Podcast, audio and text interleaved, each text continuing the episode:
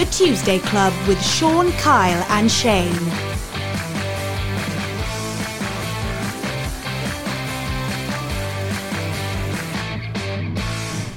The Tuesday Club with Sean, Kyle, and Shane. How's it going, boys? Good man, good. How are you? I'm good. Wasn't in Yeah. a good mood. I know. I am in a good mood today, boys. Um, even though it's uh, blizzard all over the rest of the UK, it's been a little bit nippy in Wales, but the sun is shining, and that's all we can ask for. I feel. It is shining. It's, Yeah. it's a bit. It's a bit four seasons in one day in Wales at the moment, isn't it? Uh, It's like I've been playing a bit of golf, and you go out, think, "Oh, I can take my jumper off now for a couple of holes." Next thing, starts snowing, you know, and, it's, and then it's back dry again, and then it's windy, and then it's cool, and it's hot- wa- quite warm. So yeah, I'm trying to paint the fences as well, which is annoying because when I start and I get into a rhythm, it starts raining. I've got to stop then. And I'm like, oh no. But you, Anyway. I was. I was the painting going, mate. slow because of that. But I, I quite like it when I get into it. You know, it's quite therapeutic. Uh, you know, What's the I like- Karate Kid, man? there. What's the Karate Kid? He'll show you how to paint. wax on, wax off. Paint the. f- Show me. Paint the fence. Starts blocking. What a film. How's it going, Shane? How's it going there down in uh, the valleys of West Wales? Yeah, very good, mate. Very good. Uh, busy as always. Weather shining here. Playing rugby with the boy yesterday, and it, and it snowed, rained, and was sunny all all within an hour. It was great, man. I've seen. Only, Uh, only in the Amman Valley. yeah. Any I'm- TMOs with Any high tackles? No, I, I I was I was training with him yesterday, right? And I what I was because he wants to play in the back three, right? So they're full pitch now, okay? So I started playing around tidy with him, and he was mucking about. I was kicking him the ball. I said, "Look, if I put pressure on you, you got to step me, and then if I'm not there, kick the ball away." And he was just farting around, doing my head in. So I said, "Right, if you don't try, if you don't try now, I'm going to put the ball up in the air, and if you catch it, don't try getting past me. I'm going to pound you into the ground." So, so I, Social services listen to this. yeah, yeah. Listen up. I put a crack it up and under, right? Followed it as you do. Chase your own kicks.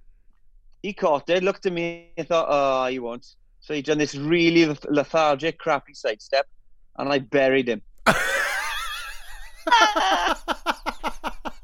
So That's I- class. Even the, even the old, I rubbed his face in the ground in the sand, and I said, right, you won't do that again. And then he trained really well for the next 40 minutes. So, you There know, you go. lesson learned. There go, when, we, when we get our special guest on later, who's an expert in coaching, uh, we'll get him to, to, to seal of approval for that coaching technique. Well done. Yeah, yeah, yeah. That no is- worries. That's absolutely brilliant. There's, noth- there's nothing like the firm hand of a father to make you listen up, I feel. Well, it, next time I put the ball in here, he'll sidestep, won't he? oh, he definitely. Hey, he must be getting a bit bigger than you now, anyway, Shane. A couple of months and uh, he'll be better than you, no? Yeah, he's five foot three now. like Nearly there then. Oh, right then, boys. So uh, we'll have a little uh, natter now. There's been a couple of big events happening this week. Uh, yesterday were the 2021 British EE BAFTAs, and lo and behold, uh, someone very close to, well, myself and Sean, not because we personally know him, but because of where he's from, came up trumps and won Best Actor. Anthony Hopkins, or Edge. Sir Sir Anthony Hopkins won Best Actor for The Father. Now, I'm sure we did mention that film a couple of weeks ago on the podcast. I don't know if either of you have seen it yet, but um, thoroughly deserved, in my opinion, not just because I'm biased and he's one of the greatest actors to ever do it. He's from our town, Port Talbot. He's actually here now. He's come back from sunny LA and we've seen him on his Twitter walking up Margam Park. And by the way, have you seen his Twitter? Do you follow him on Twitter? Oh, he's nuts. Mental. He's absolutely nuts. he Absolutely hasn't, he hasn't had a drop to drink in, I don't know, something like 40, 50 years. Yeah. And he is, it's hilarious. He dances and mucks about. It's great. Mate, mate of mine, right? Um, Neil Rowcliffe uh, from my cricket club. His dad, Bob Rowcliffe, who's no longer with us, was big mates with Tony H in school, right? Because they're from Margam and Talbot. And um, towards the uh, the last couple of years of his life, anyway, they, he reached out to, um, to to Anthony Hopkins, right, who's in LA. Old Tone remembered him from school, flew him and his wife in a private jet out to LA and stayed with them for weeks and weeks and just Wow. lauded them and oh, can you imagine the stories on a cricket club? Old Tone like. Innit? but yeah, he won it, it. and, and he's home. Uh, so that's brilliant. Um, Nomadland won best film, Best picture, uh, and yeah, best yeah. director, yeah, Chloe Zhao, if, if that's what I say it, and best actress. You know Frances McDormand, uh, Kyle. Indeed, yeah. She was in um, uh, what's the one in Canada when it was all the police force and that came out originally. They made a series of it. Brilliant film. That really put it on the map. I can't remember it off the top of my head, but uh, she's phenomenal. Uh-huh. I, st- I started watching um, Fargo. Fargo. Yes, there you are, Shane. You see, I'm an actor. He knows it. He knows more than I do. Fargo. I She was films she was in the um, the the original motion picture of that before they turned it into a series, and she was phenomenal in that. But uh, I I did watch Nomadland, but it's um, I got to say it's it, I fell asleep right, but not because of the film. It was just that I had a really heavy day, and it's one of the most real. It's like a really natural, gritty. It's about a woman who's um, lost her family, lost her husband, and she starts moving from place to place, state to state in a truck. And Here he goes. they call these. Uh... well, you our listeners like to know, Sean. So uh, that's. Barry Norman got Barry Norman got nothing on you. Don't need to watch film now, do we? I don't know who Barry Norman is. I don't think who's he. Anyway, uh, it's a great film. Uh, she she works in arms, and they do all these different shifts, and that's as far as I got really. But uh, I I could tell it was going to be very good if I hadn't fallen asleep. Yeah, Anyway, so- we films got- it. we got a very special guest coming on, and uh, we've got to talk a little bit of rugby, get out of the way, because the weekend saw French club teams dominate Europe, all bar one. And that was our guys, Shane, the boys in blue from Dublin. Do you watch them against Exeter? You said on this podcast they won't beat Yeah. Exeter Chiefs at Sandy Park. And boy, they did a job on them. Uh, look, that's it's Leinster, isn't it? You know, it's, yeah, it, that's that's a huge win, isn't it? That's probably the toughest just toughest place to go and play and get a win. You know, Leinster haven't had it all. Even though they've had a great season, let's be honest, they've kind of run riot in the Pro 14. They've lost a couple of games, which isn't uh, characteristic of Leinster. So yeah, I I had like extra to win now, and in, in on all honesty, and when they went up 17 0 I thought, here we go. But um, it shows the character of a team, isn't it? A team like Leinster can go there, go there many points down, kind of dig in, uh, show their maturity, and come away. And they lost Sexton, didn't they, in, during the game as well? So Early, yeah. strength and depth, strength and depth that they have is phenomenal. And um, no, you wouldn't you wouldn't bet against them winning it. I watched the other games as well. I thought um, the Toulouse and Clermont Devert, even though there was no tries in it, it was a great game to watch. Um, uh, and, and and also the other game as well, or the other two games as, as well. So good weekend of rugby. Yep. The uh, I, I'll tell you what I did enjoy it was the the super uh, super rugby as well. The Aotearoa. Wow, what them them games are awesome. Gold golden points, like do you know I mean every time it's brilliant. It's great, isn't it?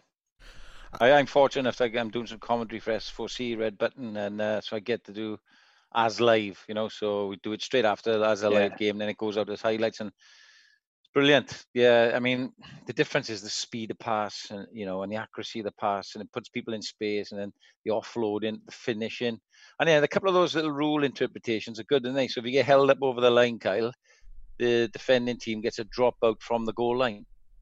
Yeah. So you don't go again. You know, so it's it, it encourages teams, I suppose, to go for the space a little bit more rather Yeah. than just trying and bludgeon over, and encourages the Yeah. defensive Speed, speeds to the game up as well, doesn't it? speed it up. Yeah, It does Yeah. speed the game up massively. yeah. Yeah. So the, no, it's brilliant. I love it. It's- it's- I love it. I tell you the what, Euro boys. semis. Go on, go sorry, on. I was just going to say the Euro semis uh, are not till Friday the 30th of April now, and it's going to be Bordeaux, Begles, the surprise package against Toulouse. Our picks, Shane, and Leinster will travel Yeah. over to France, play La Rochelle, who were superb against Sale. Just put the Scarlets result the week before to shame, really. But there we are. Speaking Yeah, of yeah. speaking of La Rochelle, Shane, uh, you were good friends with uh, old Rog Ronan O'Gara. I would love to Hmm. get him on the show because I've been watching all his interviews and he is comical. Yeah, he's a funny guy. He is a funny guy. Uh, naturally funny as well. I've, I've done a couple of podcasts with him. He is absolutely hopeless as well with technology. He is.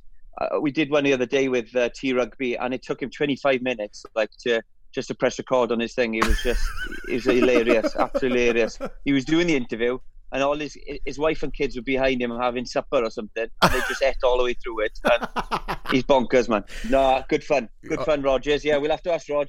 Get him on, yeah, Love he's it. brilliant. I just love that thick accent he's got. It's absolutely, it's so endearing. You just listen to him all day. Yeah, yeah, really It's, dry. it's, one- it's one of my. I got a little claim to fame. I got invited to Heineken Cup final in Cardiff by Heineken, right? So I took a mate ac- uh, across with me, and uh, we're having a couple of Heinekens, this and and Rog comes across. I, all right, then I start chatting away.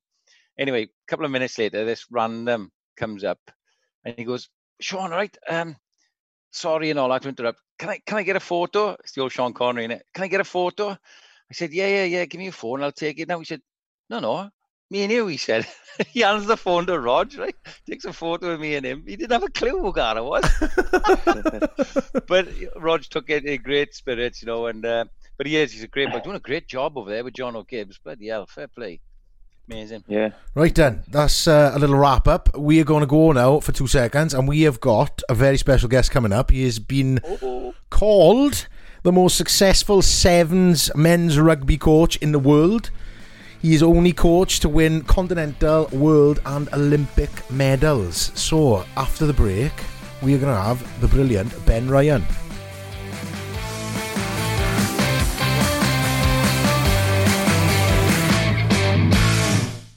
Well, here he is. Delighted to say our very special guest on this week's Tuesday Club, old friend of mine.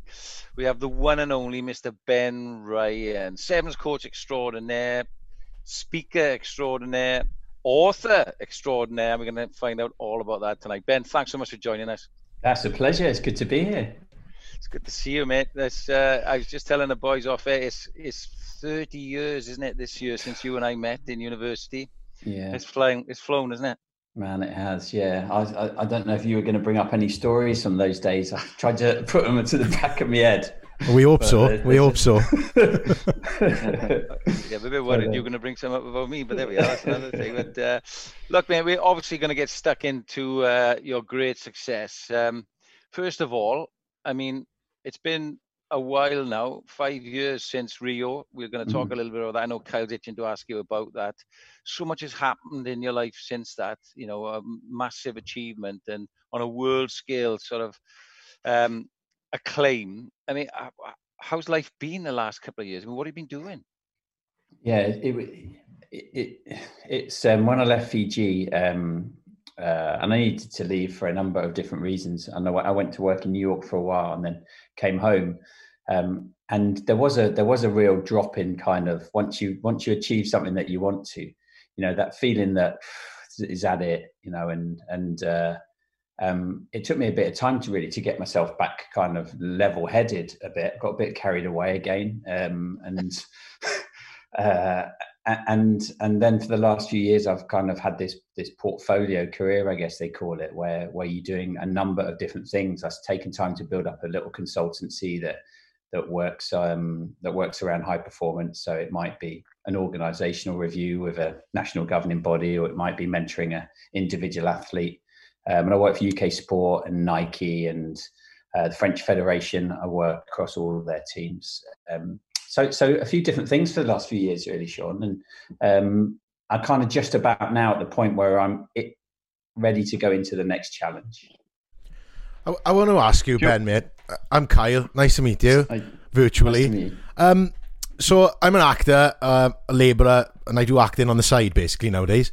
But uh, I've always watched rugby. I've always been a mad rugby fan, and for me, being a prop forward, I've always been a heavy set bloke. Was never interested in sevens. Maybe when I was a kid and I was about seven stone, brilliant. But when there was no rugby on, it always seems to be sevens was always on, always on Sky Sports. whatever day, you know, th- whatever season, it was always on because you go to all these amazing places, all these different countries where the weather's always beautiful, and that must be amazing. And I'll ask you about that later. But for me, this is a great experience because I always used to remember watching it. And at this point, you were coach of England Sevens. And I just remember mm. seeing you all the time. And, you know, England come on, you'd always, you know, you beat them, you beat Scotland. And then it'd be like England v Wales. And I'd just be like, come on, Wales. And then you just always beat us. And I hated you. And now you sat, you, now you sat you're on my podcast. It's very, very strange. So I, I hate I hate you in so many sure. ways, but um, what what's it like? You know, you're the most decorated sevens coach that there is to to do it professionally, and you've gone from coaching. What was it like first to be given that job for your country in the sevens? It was at a funny time actually, Carl. When I got it, I was coaching. I didn't think I, I was going to step into sevens for very long, um, and and back then, Sean, you'll know because you, you you know you were had your had your time with the World Sevens team. Um, and Chen, you played sevens as well, didn't you? At, right at the start. Yeah. Yeah. 2000 um, World Cup. Yeah. Yeah. Where was that? Was that in Punta del Este? Uh, that was Argentina. Yeah. Lomu was playing. Yeah. Lomu was there. Yeah. We didn't play him, thank God. we didn't play New Zealand. yeah, they probably had a crazy team back then, I imagine. Uh, they, they were ridiculous. They'd um, they were just thumping everyone, and Jonah Lomu would play like a minute of each game because he would like he'd score a try, he'd walk back to the halfway line, then they'd kick off again, he'd score another try, and that was it. His job was done. They just take yeah. him off. It was incredible just to watch him. It was it was amazing, absolutely amazing. Yeah, they, they were just packed full of like stars. They always have been really because they see it's a proper development pathway in over in New Zealand. Yeah. I, I, I honestly didn't think I was going to stay in sevens for very long. Really, I'd I'd actually with another ex Loughborough boy, um, Tofty Mark Mapletoft, we'd both been approached to apply for the England under 20s coaching job. So we went in, had an interview, and, and then whilst that was happening, the sevens coach resigned. So there were over that period. So there were two jobs, and um, and they divvied it out. So I got the sevens, and Mark got the twenties, and we we sort sort of thought maybe we'll have a little think about maybe swapping the roles for a year. And he was enjoying twenties, I was enjoying sevens. Um, but but it was at a time of real change, and I had Rob Andrew as my as my boss, and he was organising the EPS agreement to get more time with the England boys, the main boys, and uh, it he got well, he got all of that, but at the detriment of all the other teams. So I was kind of left with not being able to get get the top young players from from the clubs. Um, so that's when I then I went into championship and got boys from Exeter and Cornish Pirates, and then couldn't get them either. And then that's when we went full time because that was the only thing we could do really. Um, so it was quite a kind of up and down time, but but quite like that. Um, and yeah, and then yeah, you go traveling around the world. So it's not as good for a ginger though. like, got, you know, there's, there's, that, that is a lot of sun, is, lot of sunscreen there, bench boy. Man, yeah, it, it's funny. Run for the funny shadows. You should say that about uh, uh, having players available. I remember when I, I got the Wheel Sevens job, I thought, oh, I was a young coach. You know, what it's like, oh, I think who. So you start writing your list down. Or who you, you know, top of my list was was this fella, right? And so uh, I rang Lyn Jones up at Neath. I said, uh, right, Lyn, um, can I have Shane Williams, please? He said, no. I just popped my balloon, and that's right. Next one, uh, can I have Dafydd James, please? I went to the to Bridgend. No, I can't have him. Uh, yeah, and that's that's what the Welsh side sort of struggles with, unfortunately. You know, until a World Cup comes around. Of course, Wales won a World Cup, didn't they? With mm. James mm. Merriman and James Hook and people like that. And then Tips is Justin Tipuric will go to a World Cup because of who he is and that. But it's maybe not the same resource for for the Welsh. But then on to Fiji, mate. I mean, tell us. I know you've regaled this before, but tell us how that came about. So I'd, I'd, I'd been falling out with my bosses at Twickenham, and it was only going to end badly, really, you know. And and the last tournament was the Rugby World Cup in Moscow, and that, that was that was a funny old place to to go. And um, and we won the semi final. Um, and I did to get into the final play New Zealand, and I, and I didn't really want to be there. I didn't really have any emotion. I didn't feel happy that we'd just done it, and I knew that it was kind of time to call it a day. And came back and um, did the whole thing where you know coach says that he's um, he's stepping down, but you know you've been pretty much pushed out the door, given an option. You know, I think the option I was given was uh, reapply for your job, or um, or we'll or make you redundant, and and so that was that was what I did, and I then went to go to work for. I was going to go and work for English Institute of Sport in a strategic position, and then a mate said to me on Twitter, "Have you seen Fiji looking for a new head coach?" and it spiraled, it literally spiraled from there. I sent them an email. They said, "Yeah, no, we know who you are, and you missed the deadline, but we'll give you an interview." And then we went on to Skype, and two o'clock in the in the afternoon in Fiji, which was two o'clock in the morning in in southwest London, and you know, two hours later, no one's no one had turned up. It's like if you know any islanders, you'll understand that. You know, Fiji, no, no, hurry, no worry. You know, um, and uh, and then eventually they you know they they word into action. I've told this a few times, but you know they ask me questions like you know had I met the Queen and do I know Jonny Wilkinson and uh, and, and, and, then and, and, I stayed awake. And then the following morning, I thought I'd have a look on the Fiji Times website to see find out a bit more about Fiji because I'd played against them um, when I was at Cambridge and uh, and I'd coached a few of the boys in different different teams. But I'd never been there, so I didn't know what it was like. Um, and I went on the website, and the, the, guy that had interviewed me, the CEO, had got sacked straight after my interview. So I thought that was that. And then two weeks later, I get a phone call in a restaurant in Richmond, and it's a Fijian number, and they say, you know, Bula Ben, I'm the new CEO.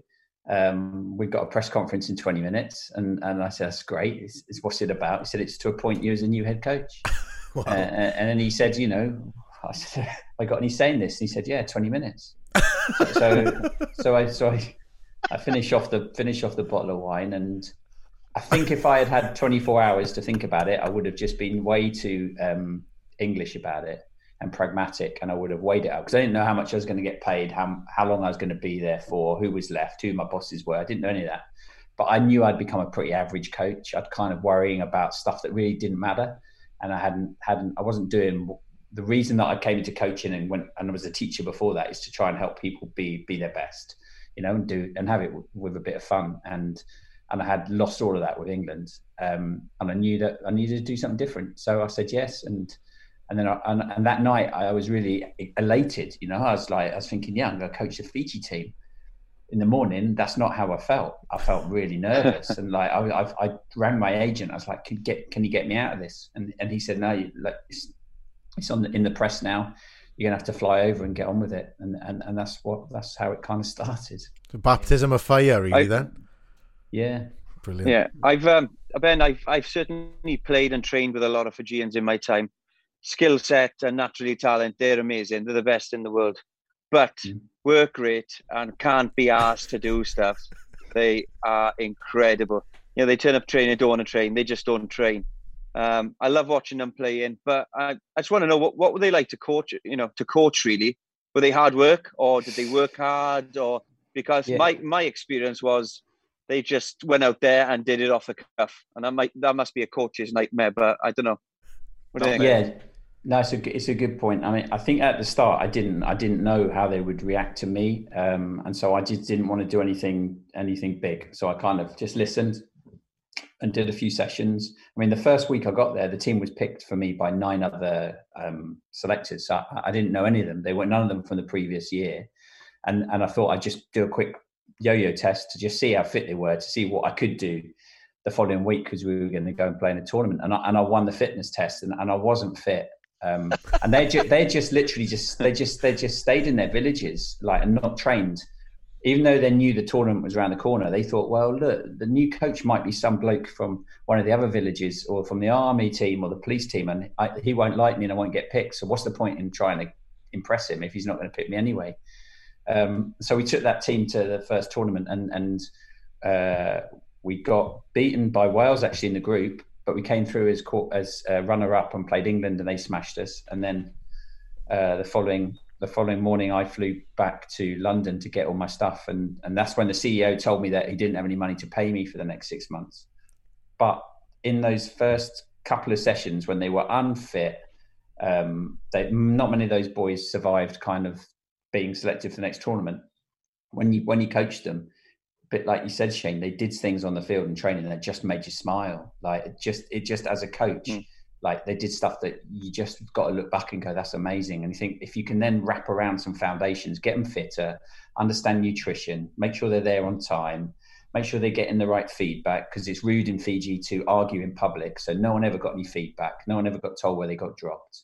Um, and some some good stuff would happen, and then it was slowly putting those building blocks in place. But yeah, I mean, I had players hiding in bushes in fitness sessions. They, you know, I, um, I had a guy with rot, rotting teeth, Jerry Tuwai, who's like world player of the decade now. Um, he was one of the guys hiding in a bush, and and uh, he he then also when I got close to him in the fir- after the first few months, his teeth his teeth smell a lot. He had really bad rotting teeth, and so we took him to the dentist. And um, as the dentist was coming in to give him an injection, he just legged it. Down the high street. And so I had to chase him down the high street, shouting at him, Jerry, Jerry, come back. Otherwise, I'm not picking you for Hong Kong. And he was, I don't want to go.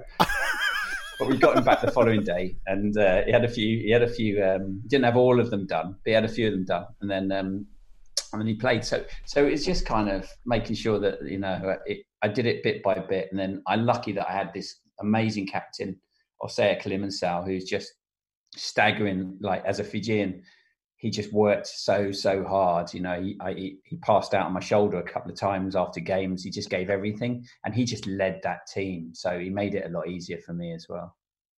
Mm. Amazing. Brilliant. Amazing. So, so let's go to Rio then.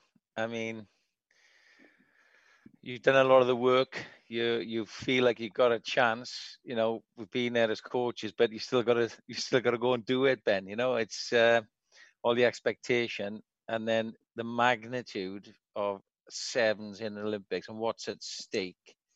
I mean, just just talk us. I don't want to give too much away from your book we want to push that. No, it's a brilliant read, but you know, just t- take us a little bit through the latter stages and the expectation and the events of that. Well, we'd, we'd kind of just going into the, the Olympics, the last few tournaments, I was playing around a bit with some of the boys that, that had been in the team but went overseas for contracts, you know, like Nakarawa and Kunatani and Tuisova, um, those boys. And, and so we, we dropped them into some tournaments knowing they weren't fit, but we just wanted to see how they went, you know.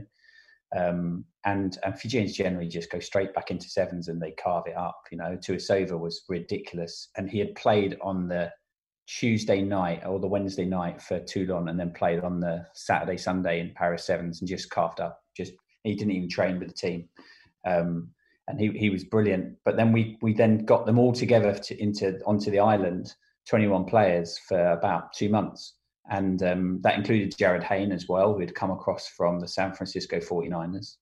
Um, and we put them all together, and then we had training with them where we uh, we were starting to drop them off every week when they weren't making it, but we got down to about 18 really. Um, and then they just had games against each other, and and this was brilliant. You know, you're watching Bill Mata going head to head against Nakarawa and Tuisova versus Ruatha or different these different amazing players. And so by the end of all of that, you just felt really confident as a coach because you're like this lot of this lot know what they're doing and they and they they've got they've got it like you know they they were resilient they were tough. So we went to Chile just to get some downtime because in Fiji they were going bonkers by then. They you know we'd just won two world titles in a row. Um, they were favourites now for the Olympics had never won a medal and um, and we needed to get away from the pressure of Fiji. And so we went to Chile and to Santiago, trained there at altitude for a little bit and just chilled out. And then we were the very last group of people to go into the athletes' village. Half an hour before lockdown of the village, we managed to get the team in um, because there's there's loads of there's loads of problems and distractions in the village, and you just wanted to avoid all of that. And we'd already gone off our phones and our for about a week before, just to just be really tight as a group. Um, and it and it worked, you know. And I saw teams like the Kenyan team because it's it's free when you get into the village.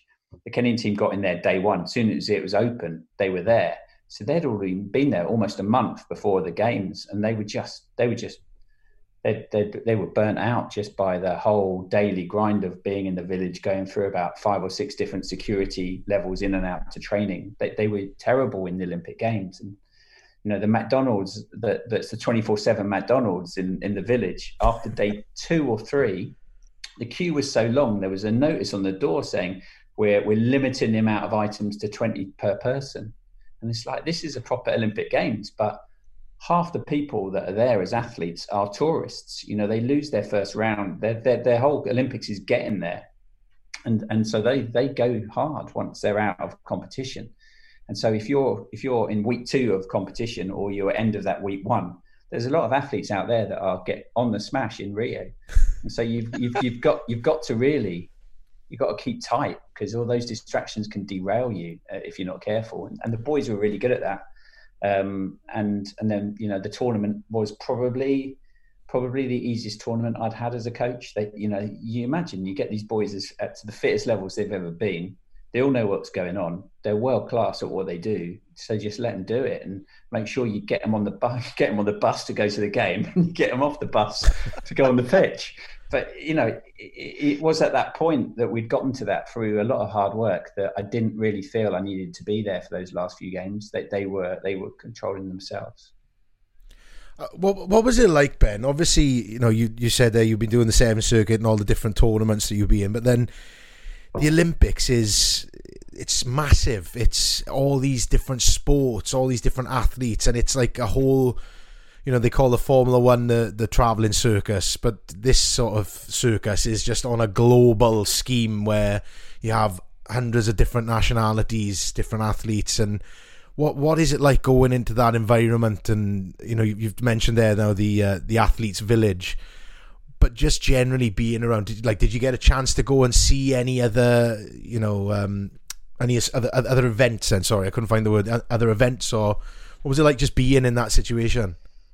Yeah, so the first two or three days before tournament, it was just head down. We were just in and out of the of the meal hall of the of the hall, the food hall, which is like size of a football pitch, two football pitches, and and then it's just got everything you want around it. So you know, it's not all healthy, but we just we just kind of just got on with things. So we didn't really see anything up until the tournament was over, and then yeah, yeah. I mean, I went to everything. I'm I'm a massive track and field fan, so I was there every day watching track and field and pretty much looked at saw everything. And Wade van Niekerk, who's the 400 meter, won the won the gold there. He also hung out a lot with the Fijian boys. He became really tight with the captain. So he'd come to our our, our meetings in the mornings where we had this kind of lotu, this prayer service, um, where the boys would sing and stuff. And it's it's a cool. I'm not religious, but it's just quite it's just quite cool and he'd turn up with that, and, and they'd go and support him. He'd come and support them. Um, uh, in fact, Wade recently tore his ACL playing touch rugby, messing around. So completely, you know, his Olympics, uh, yeah,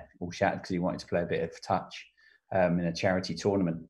Um, so yeah, we got to see quite a lot of stuff there, and it, and I think probably like you know sevens, you know, is the is is the small brother of 15s, and and and you know that's that's for a good reason and I don't think ever. I never thought sevens would ever get as big as 15s, and I don't think it ever will. But I do think for that moment in the Olympics, you suddenly realise just how big the Olympics is and how small rugby is in comparative terms. Yep. And you just get a bit of a spotlight on rugby for a few days. And and the general population aren't, you know, they're not too savvy on whether it's sevens or 15s. It's just rugby. And so there's an opportunity for rugby to really grow in that in that moment. And um, and and you realise just how, what a big what a bigger a reach it has. You know, you're suddenly getting spotted. Like uh, the following month, I was in New York and someone bought me coffee and said, "I loved, I loved watching you guys play." You know, I, I the the US Dream Team were watching all our games, and that led me to me spending time at the New York Knicks because Carmelo Anthony was there and he was the captain of the of the Dream Team. Um, and so, so it had lots of cool spin-offs like that. That um, that I think people are. I guess everyone's aware how big the Olympics is, but it's just ginormous when when when you're there. And, um, yeah, I was really lucky for that to just be part of that. Really. Amazing. Amazing. Yeah, Uh, for, for for me, Ben, I think what, one of the things I would love to have done would, would have been to play in an Olympics, and I think, you know, you, I think if you ask the majority of the 15 aside boys now from any of the nations, you know, would they give up one game just to go to an Olympics and and and go for gold? I'm sure they would. But obviously, you were hugely successful with with Fiji. Um, do you do you ever go back to Fiji? Because obviously you were you were given a few honours by the by the country itself. So I imagine you've probably spent a lot of time there? Well, I did.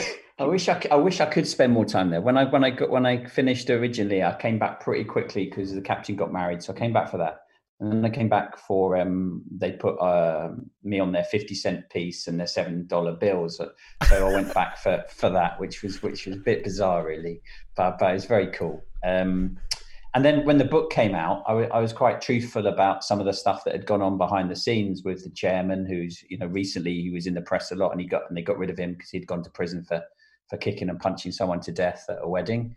Um, and and the and, and my boss, who was the, the military dictator, who's now democratically elected, but back in the day, you know, he he had had a coup to take over. And and so um, my the the they weren't too pleased. I think some of that came out, and when I went to the World Cup in San Francisco, um, I was kind of told to stay away from Frank, um, who's the prime minister. Um, but I, I think things are starting to heal because he realized, you know, I didn't. I, you know, he was he was a he was a good um, he was a good boss to me and let and and pretty much left me alone to do what most of the time to do what I wanted to do. Um, but but yeah, that so I, I, don't I wouldn't feel particularly. I'm not sure how how well I'll be welcomed by him um, next time I see him. So I haven't been back for a couple of years, and and I miss it because it's a really magnetic place, and I, and I wish I could spend more time there. Yeah. yeah.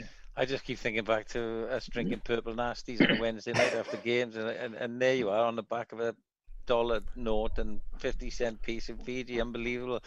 Um, we're going to talk about what the next project is because uh, we could listen to you all night, mate. But let's let's plug the book, right? Seven's Heaven.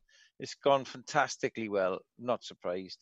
Um, and you've got a, a, your own podcast now. I got to say, I listened to the Austin Swain one and reminisced. He had a massive impact on me. Uh, Austin yeah. was our sports psychology lecturer, boys, and he, he coached us at, at Loughborough University. Was the England rugby first sports psychologist, but um, you have yeah, an they used to they, they, didn't, they, didn't, know what to do with him, Sean, did they? And they told no. him to go to climb up on trees and and spy on people and things like I that. I know, I know, but you know, it's amazing, really. Uh, what a great man! But it's a good slant on on that podcast. I like it because you get in real great people in there. So listen to the Ben Ryan podcast. And and how can people get hold of this book, Ben? It's on Amazon, so it, we're really proud of it. And like, it, it's always a bit like feel like a fake when someone says, "Oh, you know, you've written a book." I didn't write it; it was ghostwritten. So I spent a year with um, Tom Fordyce, who does the Peter Crouch podcast, and and Tom was so when I left Loughborough, I went to a couple of years in Cambridge. Tom was at Cambridge uh, at the same time, and we've been good mates. And he, so he, he knew my story inside out, and he, he tells a brilliant, you know, weaves it brilliantly. And that's on Amazon. And we're lucky that the that the, the film rights have been have been sold, and something's in the pipeline for that as well. So oh, um, that, that, that no, that'll be fun. There's something. Who's who will play Ben Ryan? Damian Lewis. yeah. I don't know. Well, no, you, you probably know. You know, can, you know, how can you get to this color? Did you get a say in it? no, no, I don't. It's got, it's, it's got to be Damian Lewis, hasn't it? Damian Lewis. Damian Lewis. He's a shoo in. Mm. Definitely. They can, they can, make anyone's head ginger. They can dye anything. They do amazing things. You think this, or the CGI? They should be able to just make someone's, I mean, they, can, they, they, ginger. They can't make anybody as handsome as you, though, mate. So. You... Thanks. I know that's not true. Listen, Ben, I want to ask you. Sean just touched on it there when he, he said something about purple nasties. What was it like being stuck with him in class on the pitch playing games? Was he just a big pain in the ass, or was he a pleasure to be around? No, like you think back about our kind of like those days where we were kind of carefree, weren't we? Really, and I, I didn't go in my first year. I was terrible. I, would had a gap year in London, uh, and I, I, talk about it in the book. My one of my best mates got into a lot of trouble in London, and ended up in prison for armed robbery, and I was kind of just I was still in kind of not, I certainly wasn't in study mode in my first year. Never turned up at any real lectures except Austin's for, for sports psychology. And then we had a, a thing called sports technology. It was basically playing football and, and, different things or cricket, wasn't it? It was, that was good. Um, and then we just trained and trained and, and drank on Wednesdays and Saturdays and probably a couple of other nights as well. And we had a good, com- we had a really tight group and it was a lot of fun. Um, happy days really back then. So yeah, the Barbarians. Uh, yeah I'm glad there was no. I, I want to know. About. Yeah, I want to know, Ben. He talks a good game, doesn't he? Let's be honest. What was he actually like as a player? Yeah, he's a tidy, tidy player. Yeah, fullback or wing. Um, and uh, you know, back then we also had. What, do you remember Nick Stork was there, wasn't he, yeah. as well? And Nick Stork was there, and uh, um, we had so we had. I mean, that that freshest team that we had had Paul Burke in there at fly half as well. Um, Derwin was obviously in the first team. Tony um, Diprose, Tony Diprose, Mark Mapletoft was playing out, and yeah, Dinger Dinger Bell came along then. Jonathan Bell well? was yeah. That, that, it was it was back before you know the game had gone pro, so that was the traditional route, I guess, for a lot of people. Uh, no, Sean was good. Sean was Sean was very good. I was okay. I was the one that was struggling to get coach, in the team. As a as a better coach than I was a player, that's for sure. But uh, yes, I was certainly. Um, I'm certainly a man's man. Uh, I, I enjoyed being around the boys, uh, particularly on a Wednesday night. It was brilliant.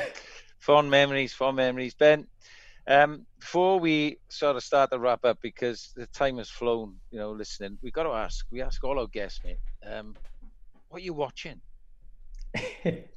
well, I just finished watching uh, Your Honor.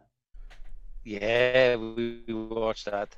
Yeah, I was disappointed with the ending, yeah, though. Yeah. I was kind of like, come on. There's a few things, a few unanswered stuff. Um, I, have got into uh, well, I like because I've been trying to get my French up, and my partner Michelle, she she's also learning French hard. So we watch um, Call My Agent as well. Have you come across that? No. No, it's on Netflix. Call My Agent. It's really good. So it's about good. it's about it's about film agents and TV agents. But it, yeah, it's good. It's good. No, yeah. I haven't. I haven't seen that. I haven't even heard it. Yeah. To, what's it called? What, what, was it called? Call my, my agent? agent. Call my agent is the English version, but it's good. It's on. It's on Netflix. It's got three or four seasons. Yeah, um, so that's good. Yeah, um, that's probably the one. And then obviously at the moment you've got. Did you watch uh, last night the um, uh, Line of Duty? Oh, I know. I've got Line of Duty lined up. Yeah, yeah. Um, Everyone must have. At the very end, I bet you'll you'll press pause on and have a look at the screenshot. See if you can screenshot what they were talking about at the end. I think everybody has been doing that. Yeah, that I, I seen um, I seen some sort of meme or GIF today on, on on Twitter. I think it was, and it was like somebody had written me watching Line of Duty, and it was a picture of um, Russell Crowe or a GIF of Russell Crowe in that film where a Beautiful Mind, where he's got all the equations all over uh, the board, yeah, yeah. and this and that's what it said. Me watching like the end of Line of Duty, so I can only imagine there's all sorts of twists and turns in it. Yeah, it's cool. Yeah, yeah so that's that's it really, yeah, and then so yeah, and watching, then yeah. yeah, that's it, and then watching my beloved Brentford play as much as possible. Yeah, so, I was going to uh, come on to that now. The bees. I mean, you, you, fair play to you. Ever since I've known you, you've been a massive Brentford fan. You stuck with them through thick and thin. They've been so close, mate, haven't they? Yeah, they have been. Yeah, I think we we will be close again. I think Swansea are tumbling at the moment, and they've. I know they won last game, but um, they they Shocking. might have fallen off the rails a bit, and um, but yeah, be is the promised land might might be there. But, but you uh, I mean, I, see, still a season ticket holder? Season ticket holder there, yeah, and, and do bits and bobs around the club as well. So um, I, I, if I'm honest with you, and that probably sounds terrible, but I do prefer watching football these days at the moment. You know, and uh, so you know that's. You, you can get a bit rugbyed out, can you? I mean, uh, yeah. But look, you got lot, you got lots of strings to your bow. Uh, apart from um, attending our 30 year reunion, which uh, I, am obviously charged with organising. What's next for Ben Ryan? You've done so much, you've opened so many doors for yourself. As I say, you're a great bloke and you've got so many skills, mate. What, what's, what's next? What is the next project? I think it might be in it. I think it will be probably in another sport um, from some of the stuff that I've been doing recently. The, that performance director, coaching, head of coaching type role. Um, it's funny, you know, when I when I came back, I had some 15s offers and some good clubs, and uh, and I didn't didn't want to do them. It wasn't the right time for me. And I think now perhaps I've I've had too long away from 15s to the more almost to the point where I've kind of just been labelled, you know, a sevens coach. And and in the UK, they kind of put that label on people. It's not the same in Australia or New Zealand and other countries where you're seen as a coach. And, and I've never really worked that one out, but I, I fancy having a, a, crack at a couple of other sports, and I've, I've been doing quite a lot of work in football, and so uh, I think maybe that might, you know, if if luck's on my side, um, I might get a role in football soon. Wow, Brentford. So we'll see. Oh crikey, no, that would be the dream, wouldn't it? But... They'll get in the Premiership first, and then uh, then take over. Yeah, yeah. oh, brilliant. Well, Ben, look, it's been absolutely amazing having you on. Uh, thanks so much for giving up your time.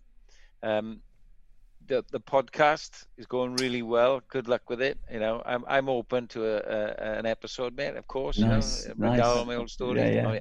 I'm only joking. Um, I've Cheesy. got uh, to, to, to watch uh, to listen to on my dog walk in the morning. So that's going to be great. Um, we wish you all all the very best, mate. With whatever it is you do, uh, from a personal point of view, very proud of all your achievements and to to know you and to be able to say, look, he's my he's my mucker. But uh, good luck with whatever you do, Ben, in the future.